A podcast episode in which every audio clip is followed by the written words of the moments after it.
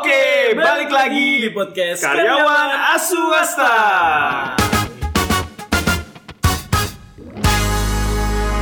Enak banget ya, Pak? Wah, pas tadi ya. Iya.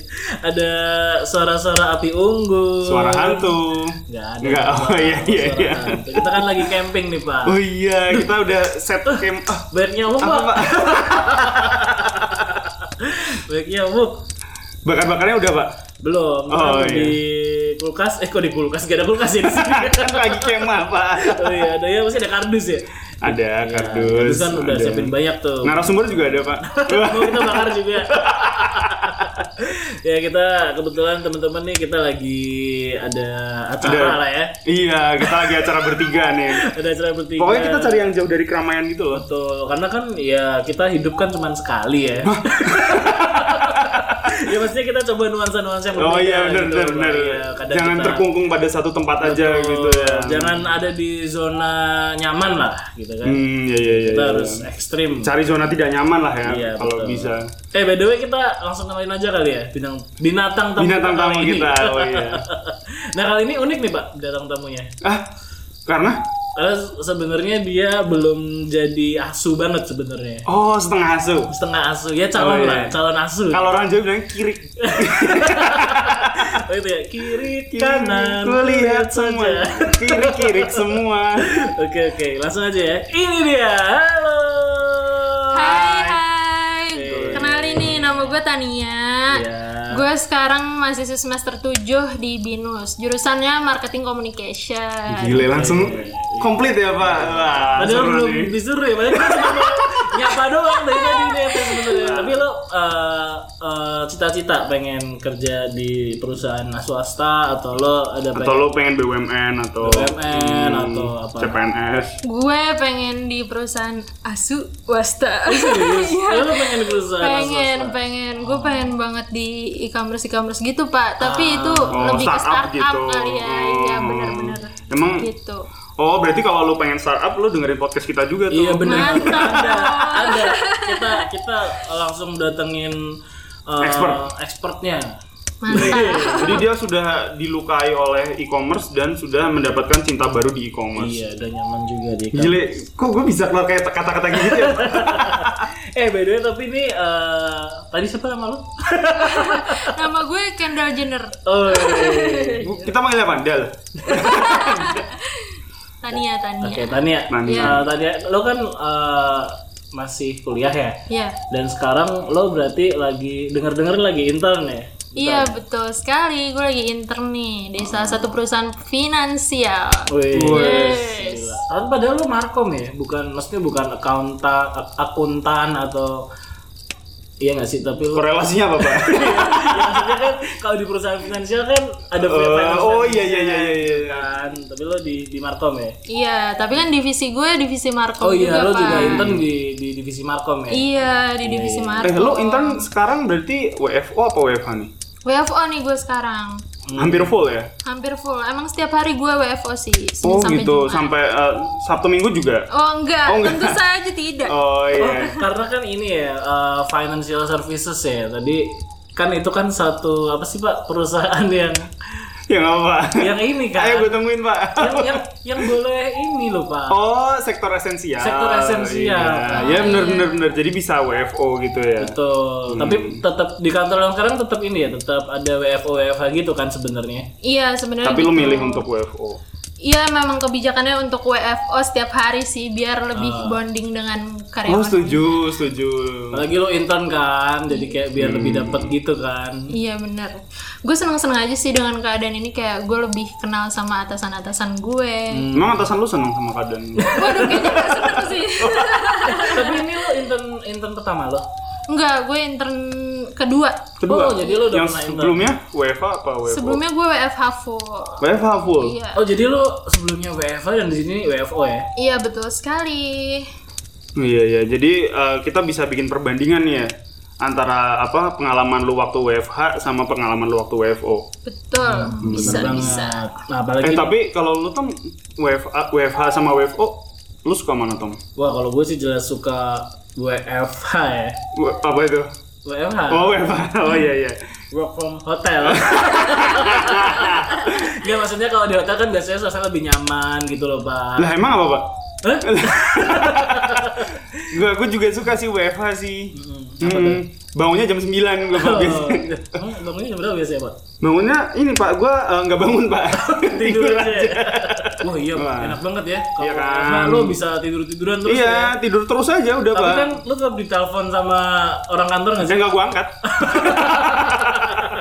Oh, apalagi kalau WFH tuh suka ini nggak sih, Pak? Suka boring gitu loh, Pak. Kayak oh gitu ya? Iya. Orang-orang tuh pada boring ya WFH ya? Iya. Oh enggak ya? Oh lo kan tidur. Iya tidur, kan gue gak tahu orang-orang boring atau enggak. Lo gitu. Kan dihibur dengan mimpi-mimpi lo kan?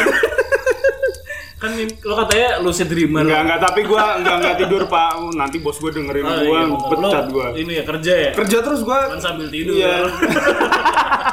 Tapi lo gimana Tania? Di sekarang kan WFO ya? Dan sebelumnya lo WFH. Gimana sih menurut lo perbandingan ketika lo posisinya intern, menurut lo gimana? Positif negatifnya apa? Iya, mana WFO dan WFH nih dulu. Mana yang lebih enak gitu, WFO apa WFH? Ya sebenarnya perbandingannya ya WFH sama aja sih ya, karena kan sama-sama kerja juga. Cuman ya bedanya itu. Oh, lo kerja ya kalau WFH? Oh, enggak. Tidur. Nah, tidur. Yes, gue dapat teman ya. Wah, kayaknya beruntung nih yang WFH tetap kerja rajin ya. Ntar edit ya, Pak, biar gak kedengeran bos gue. Biarin kedengeran bos gue dong, Pak. Oh iya, biar naik lo ya. Tapi mungkin kita bisa spesifik aja kali ya, langsung ngomong nih. Lu kalau penggajian nih, skema penggajian WFH, WFO ada beda gak sih kalau sebagai intern ya?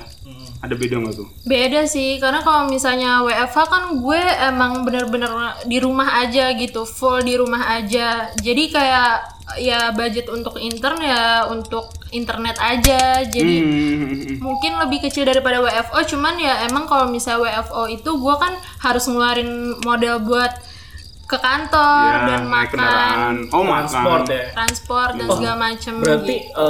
Ketika lo WFH dulu, lo nggak makan? Enggak ngeluarin duit juga makan. Maksud gue benefit yang lo dapat sebagai intern itu lebih sedikit daripada sekarang yang WFO. Iya. Kita ngomongin gaji nih ya. Kalau misalnya ngomongin gaji memang ya beda sih. Beda. Tapi kan ya itu tadi, karena pengeluaran gue banyak jadi yang di sini jadi lebih besar. Iya, tapi kalau misalnya kemarin karena gue nggak kemana-mana ya udah full cuman buat internet aja kayak gitu. Tapi make sense ya kalau WFH itu mungkin struktur gajinya nggak lebih banyak daripada WFO gitu. Make sense lah ya kalau kayak gitu. Karena kan juga emang ya nggak ada transport, nggak ada makan juga gitu kan. Betul. Tapi mungkin itu juga balik lagi ke kebijakan masing-masing perusahaan juga mungkin. Betul. Ya. Mungkin ada juga lah perusahaan yang even yang lumayan juga gitu ya.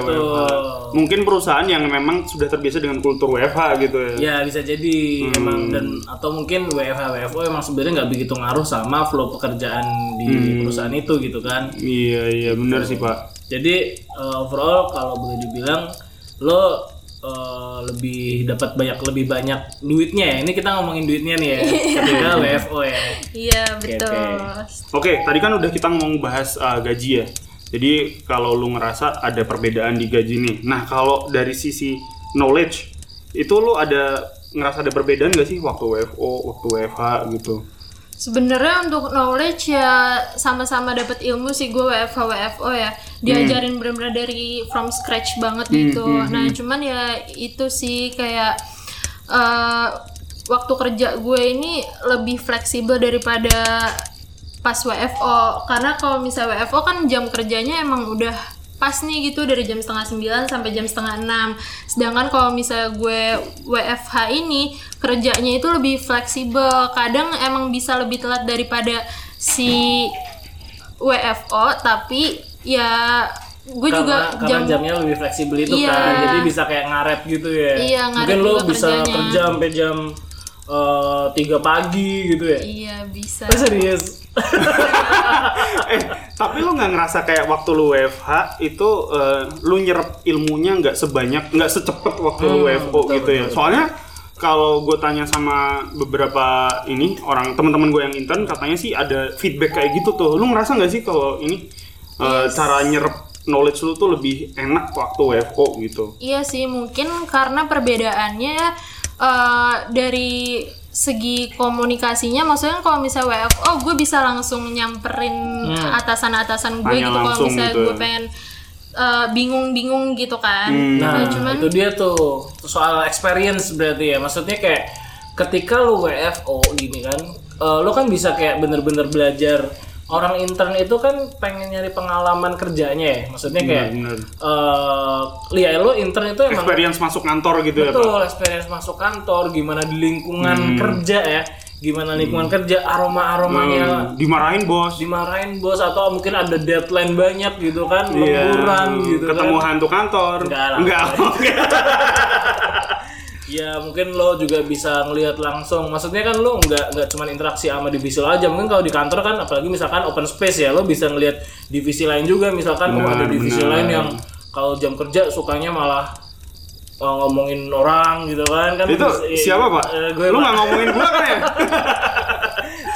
Gitu, jadi iya kayak kalau misal WFO tuh kayak masuk simulasi doang gitu nggak sih? Iya, kayak kita denger kan suara-suara kayak schizofren gitu loh. Betul. Kalau WFO kan lo kan kayak cuman kayak ini kan sih pak? Kayak cuman by text gitu kan, ada order atau ada request dari atasan by text gitu. Main game doang. Iya nggak sih? Lo ngerasain itu nggak ketika lo WFH dan WFO? Iya bener sih. Kalau misalnya dulu tuh gue WFH emang bener-bener by text doang. Terus kalau misalnya meeting gitu, by yang Zoom. Iya by Zoom. Nggak open cam lagi ya? Nggak open cam. Jadi kayak gue. Gitu? Iya, terkadang nggak open cam, cuman beberapa kali sempet open cam sih. Terus lu kalau nggak open cam gitu kadang denger suara yang nggak dari Zoom gitu nggak?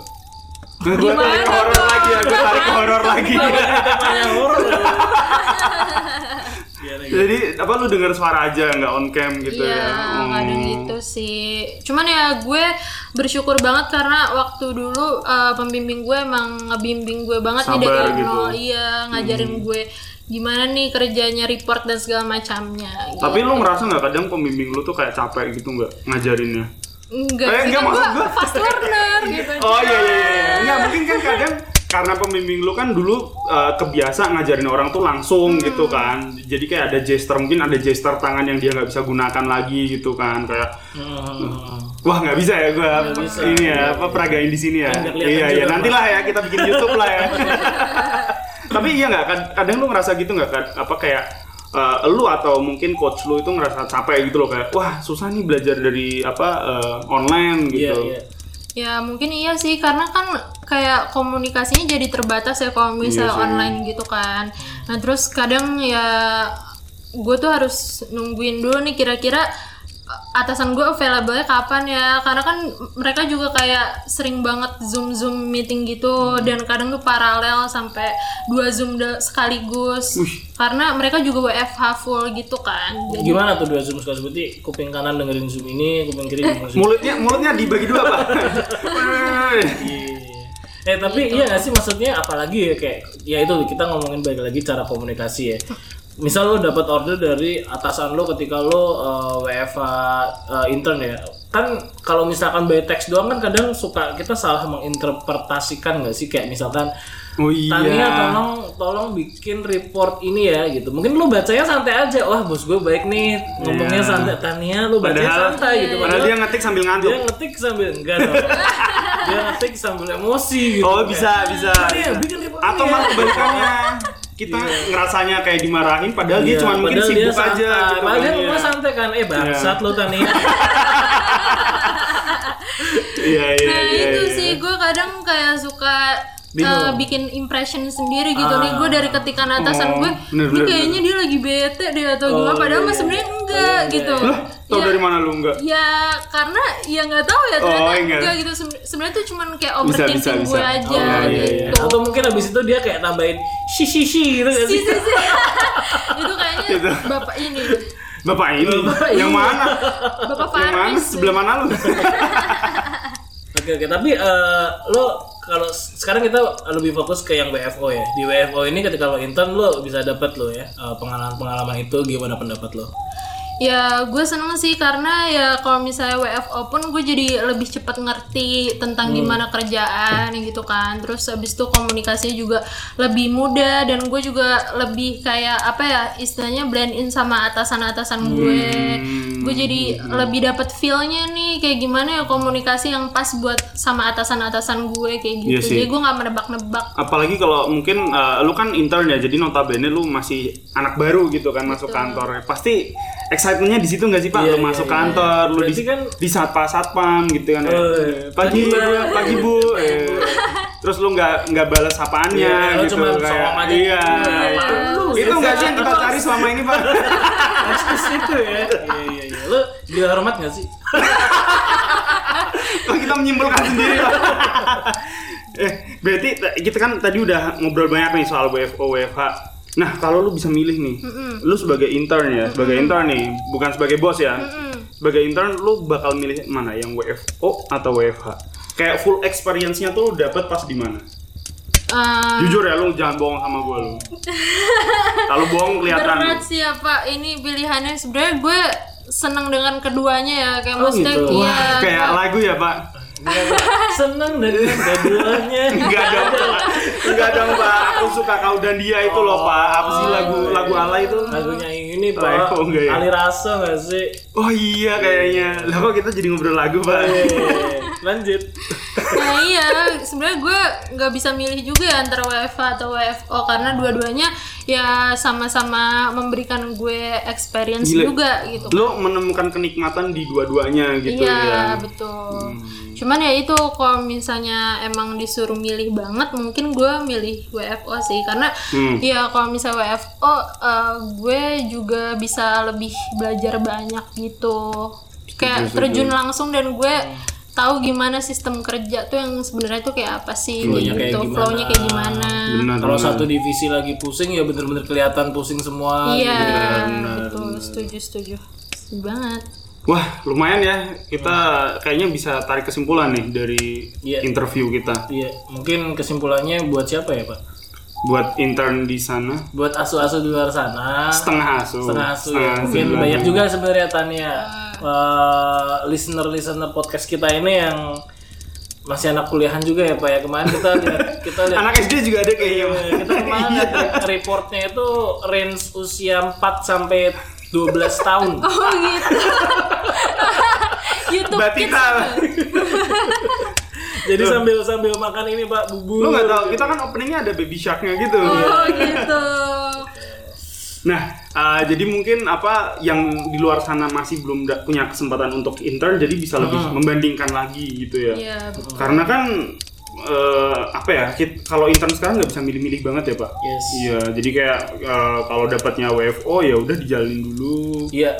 Kalau dapatnya WFH ya udah nggak usah diambil dulu. Nggak gitu. Milih-milih juga ada. Waduh, milih-milih. Tapi lo ini deh mungkin buat yang lagi nyari intern mungkin ya. Ini kan emang lagi banyak yang masa-masa intern ya semester-semester ini ya. Bisa nih tips-tips gitu ya. Maksudnya tips dong dari lo. Lo kan udah 2 kali nih dapet. Nah, apalagi ini kan kita memasuki era pandemi ya. Waduh, era pandemi. Maksudnya mungkin kalau dulu ya nggak ada special case lah. Kalau ini kan special case ya ada pandemi, makanya ada yang WFH, ada yang WFO. Lo dengan pengalaman lo udah pernah intern 2 kali dan satunya pengalaman WFH dan satunya WFO. Apa yang mau lo share mungkin ke teman-teman semua? Ya yang mau. Kalau misal ada teman lo di depan sekarang, lo mau bilang apa ke teman lo itu? Ya intinya. Gue tahu sih di masa pandemi ini emang lagi banyak banget yang nyari intern, apalagi kan waktunya emang lagi fleksibel banget, jadi bisa sambil intern juga, sambil kuliah juga, dan emang lagi nggak mudah banget nih buat nyari internship. Oh iya. Iya. Kalau waktu nyampe kesini tuh juga perjalanannya panjang dulu. Perjalanannya ya? Panjang tentu saja. Terus. Kalau ini sih apa? Kayak bangga banget gitu kayaknya. Enggak, gue kayak justru pengen berkaca-kaca gitu. Oh iya. Sedih gue kayak perjalanan gue panjang gitu. Yaelah, lebay. Ya intinya kayak gitu sih, semangat aja buat nyari-nyari intern. Kalau misalnya emang ditolak sama perusahaan setelah interview ya udah jangan putus asa karena gue yakin pasti semakin lo rajin nyari, semakin dapet juga. Semakin dapet Oh iya, ini apa mungkin experience gitu kan. Jadi lu semakin apa semakin jago banyak, gitu loh. Semakin banyak interview. Semakin semakin jago ngibul. Iya iya ya, benar. Oh enggak tuh gitu. Dia kan mau ngibul enggak? Kayak tapi kalau menurut gue kalau jadi semakin interview, jago mengatasi situasi waktu interview gitu ya. Bener-bener sih. Tapi lu sorry, mungkin ada pertanyaan lagi satu. Yep. Lu ini enggak sih, tahu enggak sih kalau pandemi ini tuh emang lu rasain kayak susah banget nyari intern gitu, atau mungkin lu pernah denger-denger cerita dari internship senior lo, iya dari senior lo kayak sebenarnya ini karena pandemi ini jadi susah, karena gue nggak ngerti ya, gue nggak ngerti situasi nyari internship di masa pandemi itu gimana sebenarnya. Nah iya, justru karena pandemi ini kan waktunya tuh pada fleksibel banget kan, karena kuliah online segala macem, jadi ya iya, betul, ini betul. Kesempatan buat kita nih anak muda buat nyari intern juga sambil kuliah, karena kan karena bisa disambinya gampang ya. Iya betul. Sambil kuliahnya online iya, ya. Iya udah gitu kan kalau misalnya kuliah online kan ya Zoom meetingnya beberapa kali doang, terus sisanya tugas-tugas atau project gitu. Ini kan namanya ini Pak, kita menemukan kesempatan dalam sambil kesempitan. Karena kan jadi banyak yang dikerjain, Pak. Iya. Tapi ini ya, apa emang masa-masa yang lumayan ideal gitu ya menurut lo ya, untuk kita apa, untuk teman-teman setengah asuh di sana untuk cari internship gitu ya menurut lo ya? Iya, justru itu kan karena pandemi aja sampai pemerintah bikin program Kampus Merdeka itu kan yang apa tuh? Gua ngerti kok. Nah, itu boleh di-share? Iya, kalau misalnya Kampus Merdeka itu jadi pemerintah kerjasama sama beberapa perusahaan, bahkan ratusan perusahaan untuk buka lowongan internship. Internshipnya itu kadang tuh kayak sampai 100 orang dan segala macemnya. Itu mereka harus di training dulu, terus habis itu kayak ngerjain project-project juga. Dan itu platformnya disediain oleh pemerintah gitu. Ngeri-ngeri. Pesan ini disponsori oleh pemerintah. Amin, amin.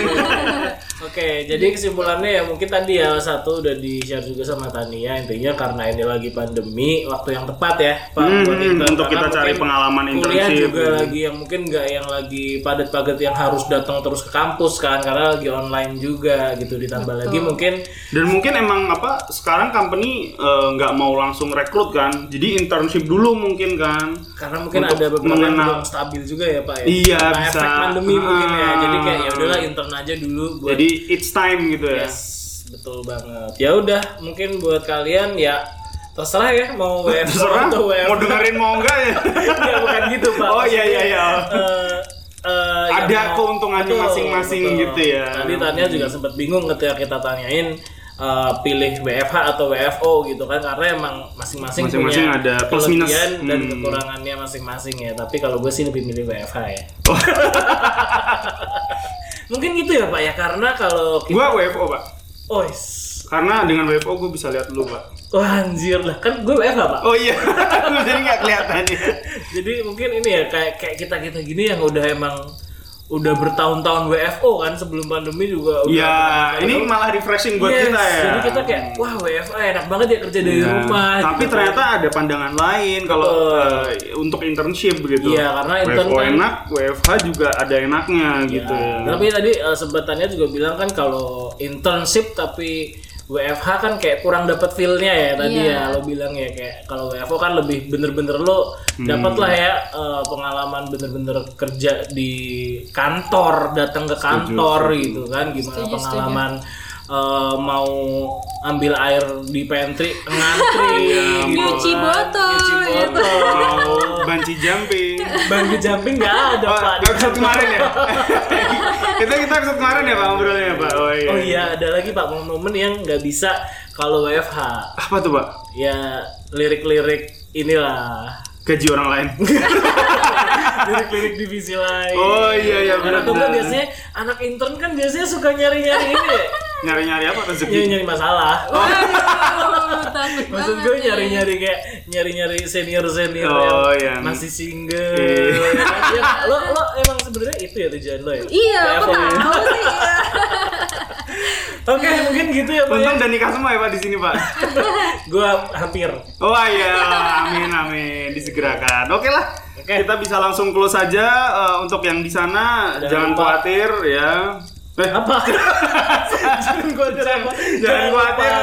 Jangan khawatir, konten kita akan selalu ada buat kalian. Oh, iya, mau kalian WFO atau WFH, kita tetap menemani kalian semua. Dengan cara follow kita. Iya, follow di mana aja Pak? Di Spotify ada. Tinggal klik follow. Di Instagram juga ada ternyata. Instagram kita apa namanya, Pak? Aswasta dong. Kalian cari aja karyawan Aswasta. Asunya tuh as in anjing gitu ya. Oh iya. Asu sama wasta. Gambarnya kalau nggak salah ini ya jangkrik ya, Pak ya. Enggak Aswasta dong, Pak. Iya, jangkrik wasta. Ya udahlah. Okay, thank you Tania buat sharingnya kali ini. Good luck buat internshipnya ya, masa-masa internshipnya. Semoga pengalaman ceritanya ya, indah terus gitu kan. Amin, thank you. Dapat banyak pelajaran ya kan. Gaji juga ditabung banyak gitu. Lu keluar dari sini kaya raya gitu. Kok dari sini sih, Pak? Kan kita enggak internin dia. Kita di mana sih? Kita lagi camping. Oh iya, lagi camping. Itu ayo kita bakar-bakar jagung lagi ya. Iya, itu marshmallow-nya udah bakar itu. Mana enggak ada marshmallow. Lah, tangan gua bukan marshmallow. Oke.